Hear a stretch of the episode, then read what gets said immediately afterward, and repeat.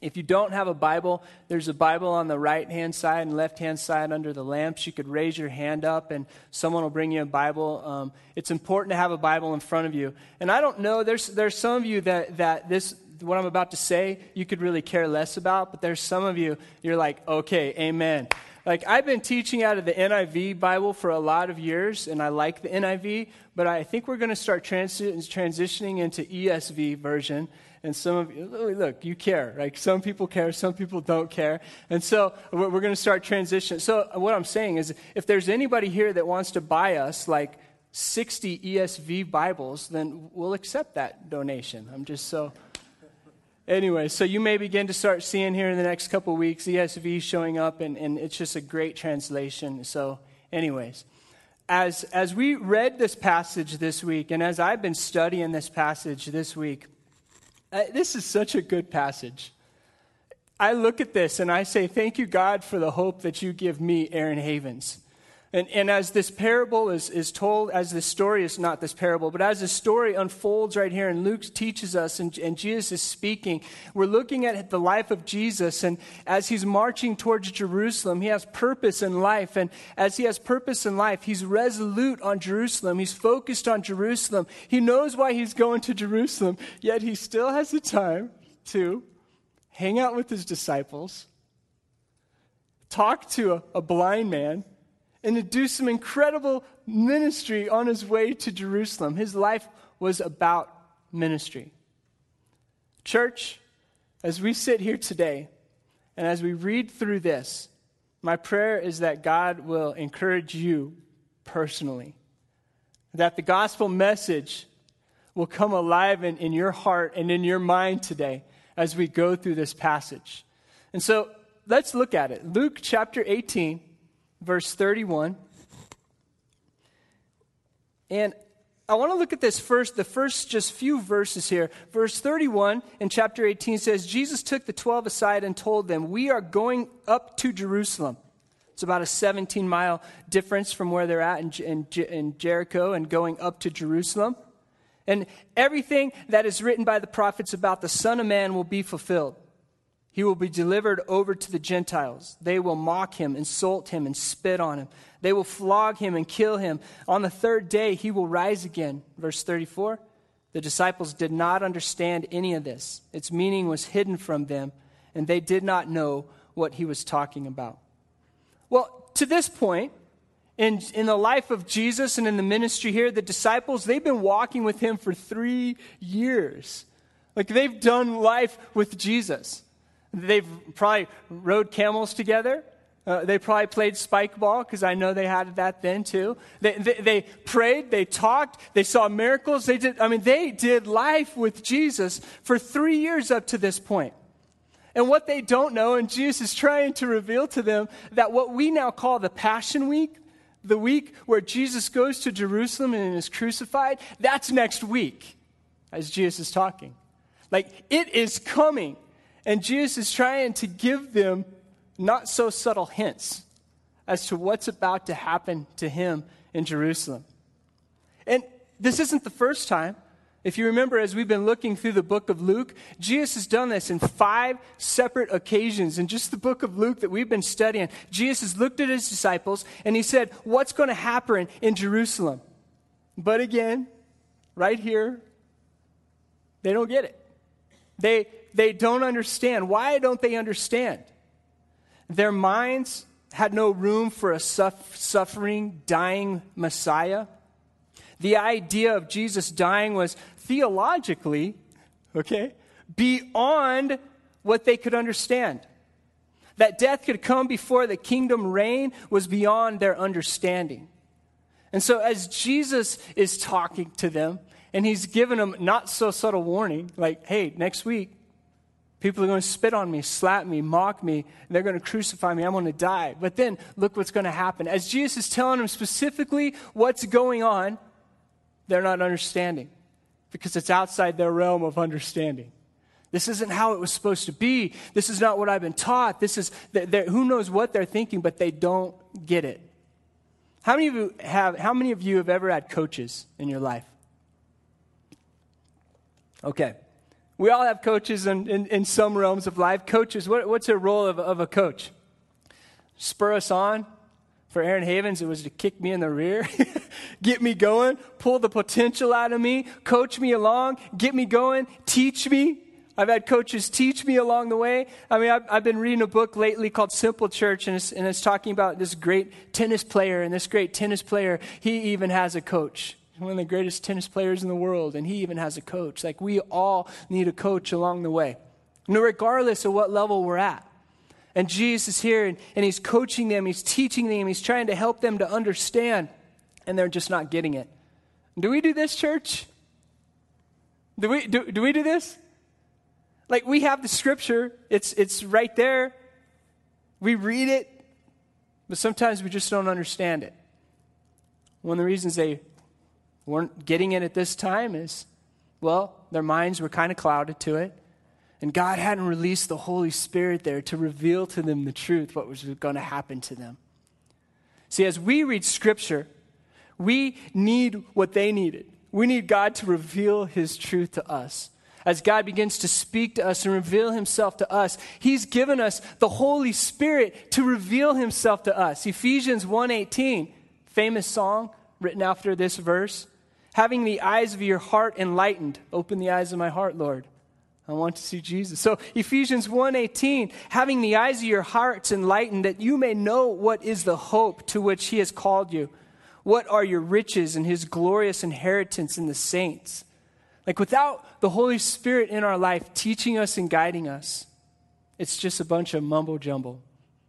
And as Christians, when we surrender our life to Jesus Christ, God imparts, He gives us Himself. He gives us the Holy Spirit to guide us, to teach us, to coach us. And as we read Scripture and as we pray and God begins to reveal things to us, we have Jesus and the Holy Spirit teaching us what He's saying. And this is a beautiful thing. Things that are confusing to the world at large because it's a foreign language to read the Bible and to hear about Jesus, He reveals to us as His sons and daughters. And I'm so thankful for that. And as we look at verse 31, Jesus looks at his 12 disciples and he told them, and he said, We are going up. We, I like that. He doesn't say I, he says, We, we are going up. It's not just me. It's not just you. Everyone, we're going up to Jerusalem, and everything that's been written about from the prophets to the Son of Man will be fulfilled. He's going to be delivered. He's going to be slapped. He's going to be killed, but he's going to rise again. And the disciples weren't understanding this.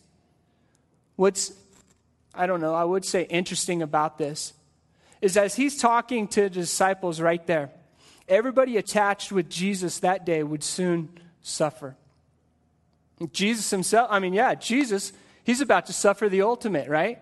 He's about to go to Jerusalem and die. He's about to suffer. But everyone that's attached with Jesus while he's talking is about to suffer. One of the disciples is hung upside down on a cross years later. One of the disciples, John, lived the longest. He lived in exile in prison, and he was on the island of Patmos. Like, okay, what about Paul, who comes later on, a huge, uh, huge man uh, of the early church? What happened to him? Well, in 65, 64, under Nero, he had his head cut off on the Roman way outside Rome.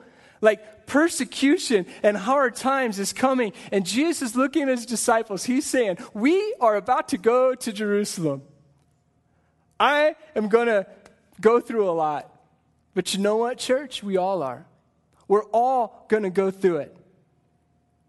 As we open up scripture, we look at 2 Timothy 3:12. Says this, anyone who wants to live a godly life will for Jesus will be persecuted. Now, this is a bold statement I'm about to say right here.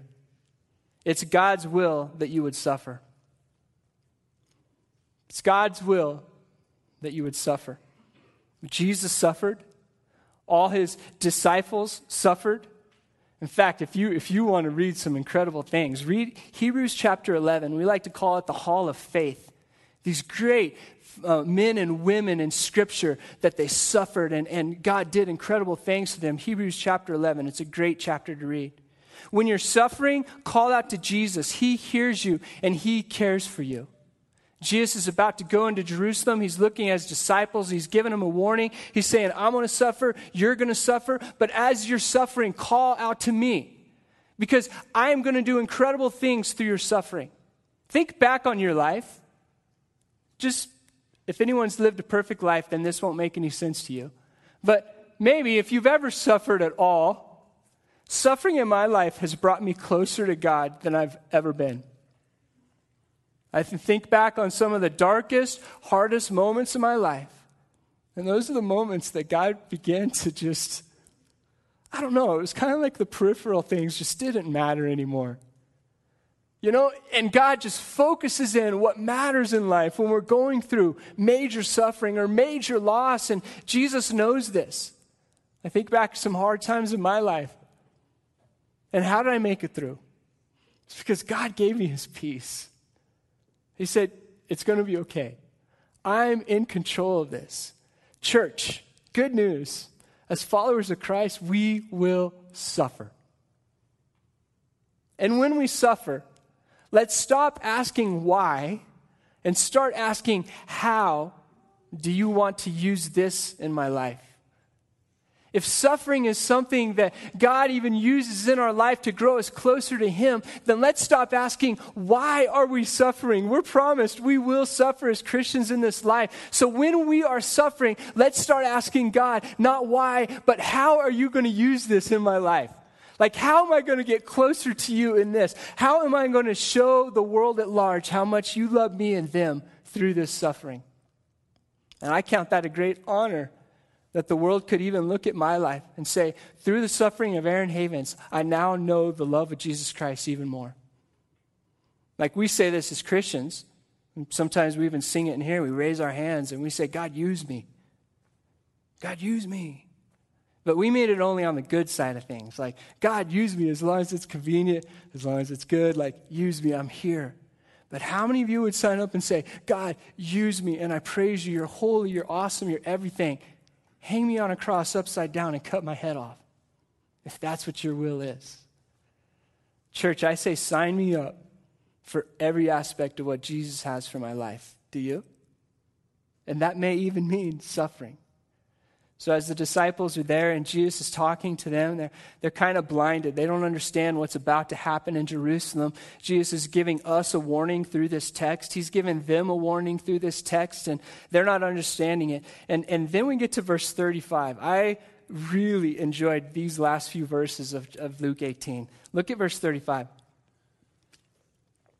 As Jesus approached Jericho, a blind man was sitting by the roadside begging. This is the last stage before Jesus enters Jerusalem. And I, as we look at this story, this really is the last stage. He's about to enter Jerusalem. This is the last healing that's about to happen. And he comes across this man, and it's Bartimaeus he comes across. And this is his last stage. Jesus is going on. But look at in verse 36. When he heard the crowd, Bartimaeus, the blind man, when he heard the crowd going by, he asked, what was happening. They told him, Jesus of Nazareth is passing by. Now, I don't know how much time was in between that period and the next, the next, uh, the he, right there in your Bible.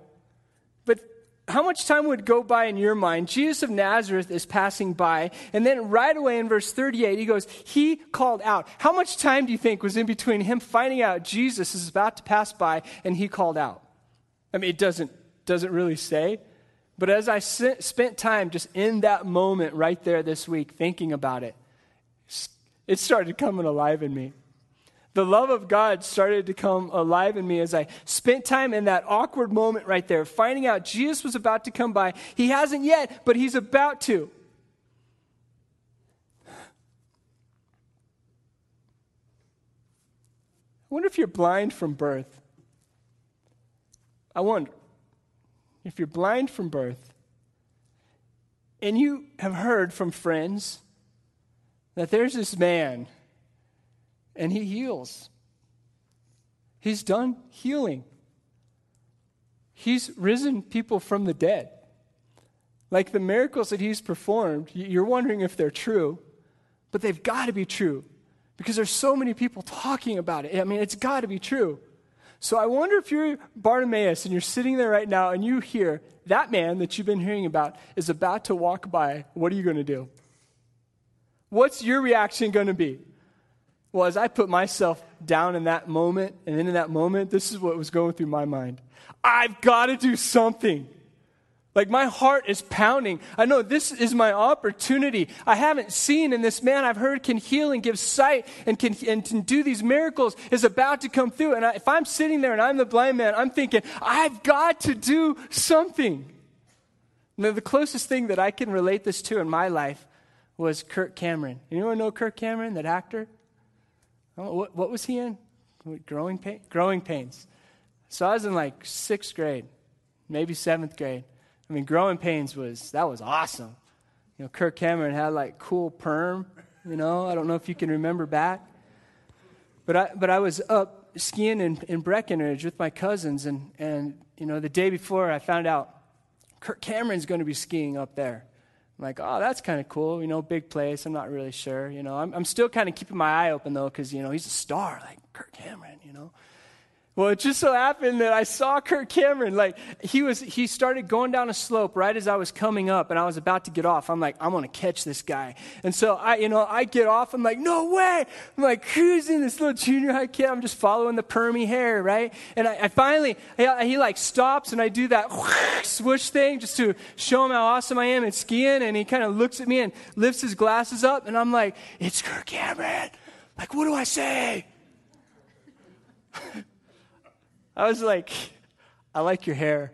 That's what I, I'm so nervous, like cottonmouth, like Hollywood star, like, I like your hair. Have you ever said something you're like, ugh. Me, Kirk Cameron, I like your hair, you know? I'm thinking this blind guy, though. I mean, that's the best I can do is Kirk Cameron, but I'm thinking this blind guy, literally from birth, blind, and he hears that Jesus is coming through, and he's heard about this man. I wonder if his heart is pounding, if Cottonmouth's coming, if he's going, What am I going to do? What am I going to say? But I got to do something. Like, I cannot just sit here. And as the, we go on in the story, I want to make a point before we go on. This was Jesus' last stop before Jerusalem, right? But this right here was Bartimaeus' first start. Here's where he found Jesus. Later, we find out in church history that Bartimaeus went on to be a strong man in the church in Jerusalem for 17 or 18 years. Strong man working. Jesus, this is like one of his last stops, but it was the beginning of Bartimaeus. And why was it the beginning of Bartimaeus? Look at verse 37. They told him Jesus of Nazareth is passing by. He thought, I, can't, I got to do something. I got to do something. Verse 38 He called out, Jesus, son of David, have mercy on me. When he calls this out, is a profound title that he uses. It's a messianic title, son of David. It's identifying Jesus with the royal root from the tribe of Judah. Like, this isn't just a casual address to this man. Like, this is royalty. And this is how the man cries out. And what does he do? He cries out with uncontrollable passion. He knew he was blind and in perpetual darkness. And he did the only thing he knew what to do call out to Jesus. How's your heart? How's your life? What are you going through, church, right now? Without Jesus, we're in perpetual darkness and blindness. Like, our sin has separated us from the love of God. The end result for us, if we're not calling out to Jesus, is death, is hell, is separation from God. Bartimaeus shows us this that as Christians, we call out, we say, Jesus, son of David. And we call out to him. And look what Jesus does. He does incredible things. Yesterday, I was at my grandma's funeral. It was beautiful. My grandpa had passed away two and a half, three years ago. Solid man of God. My grandma, the last two and a half years, have not lived the best years of her life. Major Alzheimer's. Forgot how to chew Like, just devastating. Maybe you've known people in this as well. But as we're at the funeral, it's one of those happy moments. You're like, I'm glad that grandma passed away. I know that she's with Jesus, and I'm, I'm so glad. And as we're literally going through the funeral, right at the very beginning, you know, my grandma wore red, colorful hats. She was the hat lady. And so um, she, we had all our hats at the funeral, and people would come in, and the family members, we all marched in, and I don't know, 10 or 15 people were wearing colorful hats. Even my dad was wearing one of my grandma's hats, like beautiful color, you know, and just a celebration of her life. And we come in, and we sit on the front row, and about two minutes into the funeral, um, half of the lights went out in the sanctuary. You're like, okay, a little awkward. I was supposed to do a song, so I got up, and luckily I had an acoustic guitar, and I sang it as loud as I could, and we did that. And about two minutes after that, all the lights out went out in the sanctuary. Longmont lost electricity, and this church was dark. You know, know outside windows, like it was dark. So quickly, I grabbed my iPhone and I, and I gave it to the pastor, and, and we continued on with this service with an iPhone light in, in a room full of people just sitting in dark, the lights completely out. I was thinking of my grandma, even, you know, as, as her mind has been losing and, and slipping away the last couple years, what her reality might have been like. Might have even been like this funeral. But as I'm sitting there in these moments, I'm thinking, this is kind of weird. I don't sit in dark with a lot of people often, but it was a very special moment as the pastor just talked about her, her life, and, and the legacy that she left, and how she knew who God was. And it was a special moment in that place, but it was a special moment for me because I could say, I know the love of Jesus Christ. And I know what happens when the lights go out with Aaron Havens. But, that I was sit- but as I was sitting there, I was thinking, I wonder how many people in here know the love of Jesus Christ. Like the darkness that we were experiencing yesterday pales in comparison to the darkness of someone's eternity and even life here on earth when they don't know the love of Jesus Christ. This blind man knew that he needed to call out to Jesus. He had a lifetime to be reminded he lived in perpetual darkness, and he had no control over that. He cries out. What does he cry out? Have mercy on me in the end of verse 38 Have mercy on me. As I was studying this, I came across a commentary, Kent Hughes, and he said this about have mercy on me. Came from a profound self understanding, and it brought grace into his soul. The moment that Bartimaeus realized he had no control of his life and he was living in darkness, it came with profound meaning that all he had to do was call out to Jesus, Have mercy on me. And Jesus offered this wonderful thing called grace. He said, I will restore your sight. And he does this to us, church. We're in perpetual darkness, separated from the love of God because we're just not that good. In fact, we deserve death. And Jesus looks at us when we cry out, Have mercy on me. He comes in and opens our eyes, the eyes of our heart, eternity and life. Church, are we calling out to Jesus, Have mercy on me? Look what the crowd does in verse 39. This is my, um, my quick summary of it. They said, Shut up.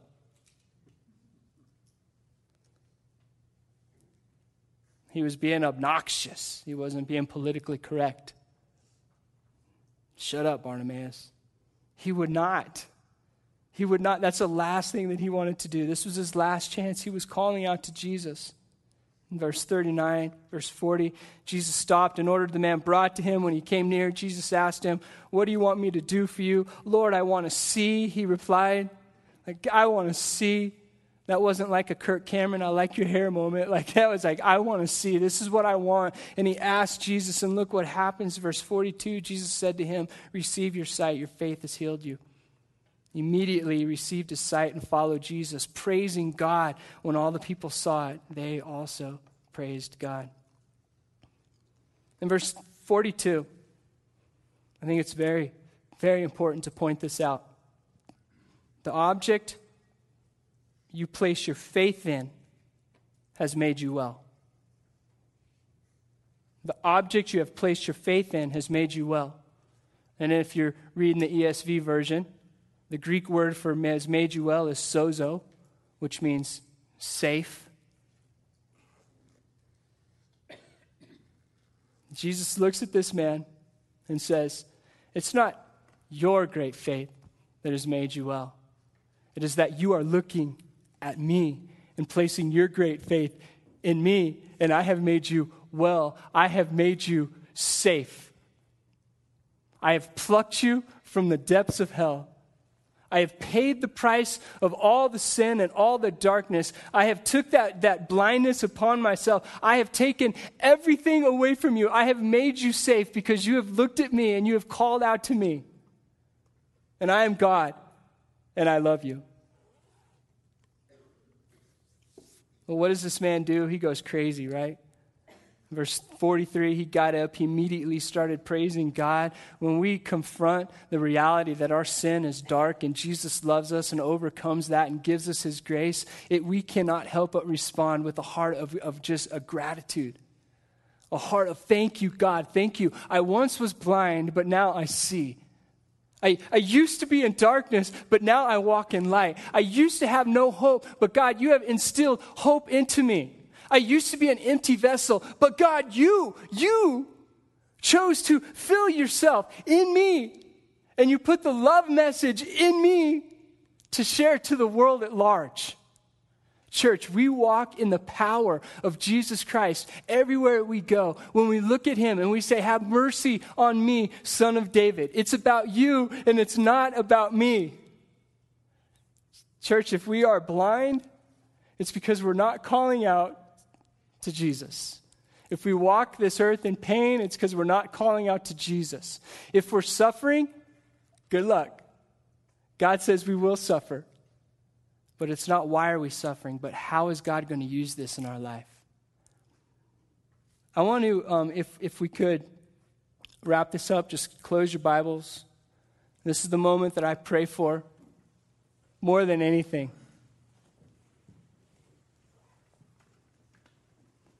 Is a moment to be real with God. This is a moment to just say, God, speak to me. If you're comfortable with it, just close your eyes and hold your hands out in front of you, just with your palms up, and say, God, I surrender to you. Like, God, I want to hear from you. And even, God, I want to give you all of who I am so you can continue to transform me to be more like you. God, please speak to me in this moment.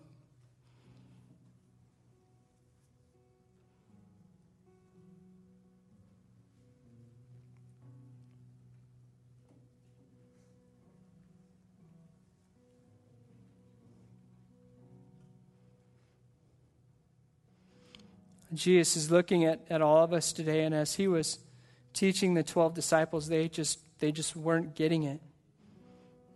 Like they had a, a Savior in mind that wasn't exactly who was in front of them.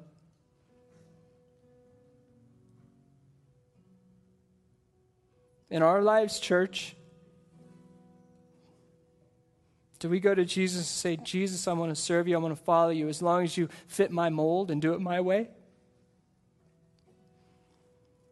Or are we open to the Holy Spirit to teach us and to guide us? Some of us were so fixed on our theology and our heritage and our history of church that we've almost shut the Holy Spirit off in our life. You know, we know this thing. Some of us in this moment, we need to just open our heart up and say, God, would your Holy Spirit just teach me and guide me, correct me, rebuke me, love me, encourage me? In this moment, just spend a couple, a couple moments to yourself, just praying, God, Holy Spirit, speak to me.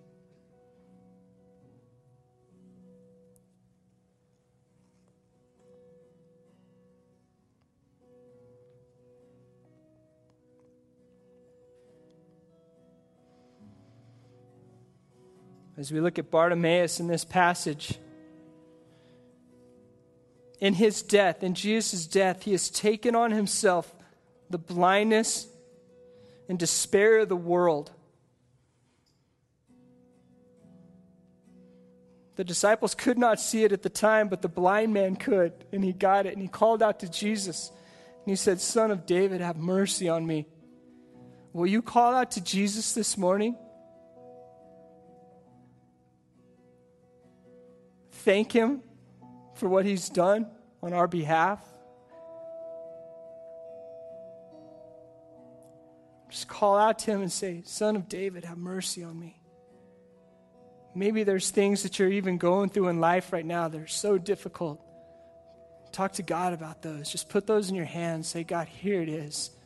Like, I need guidance. I need hope. I am suffering. So, how are you using this suffering to draw me closer to you? Just spend a couple moments letting Him speak to your heart and encourage you.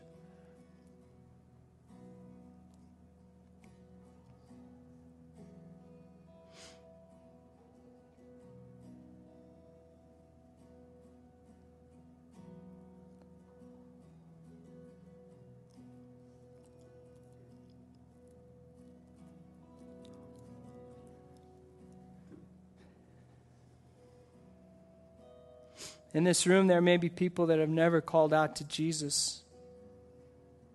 So, even just in the still of this moment, if God is just prompting in your heart, just say, God, here's my life. I don't even.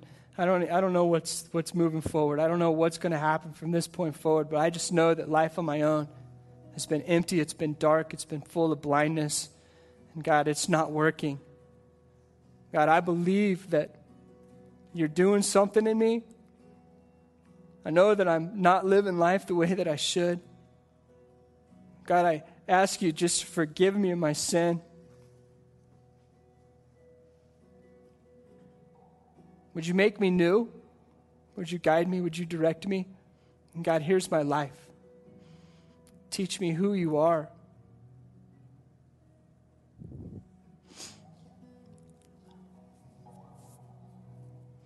Church, in light of a passage like this with such beauty and such love, I think it's just appropriate that we can stand and we can praise God.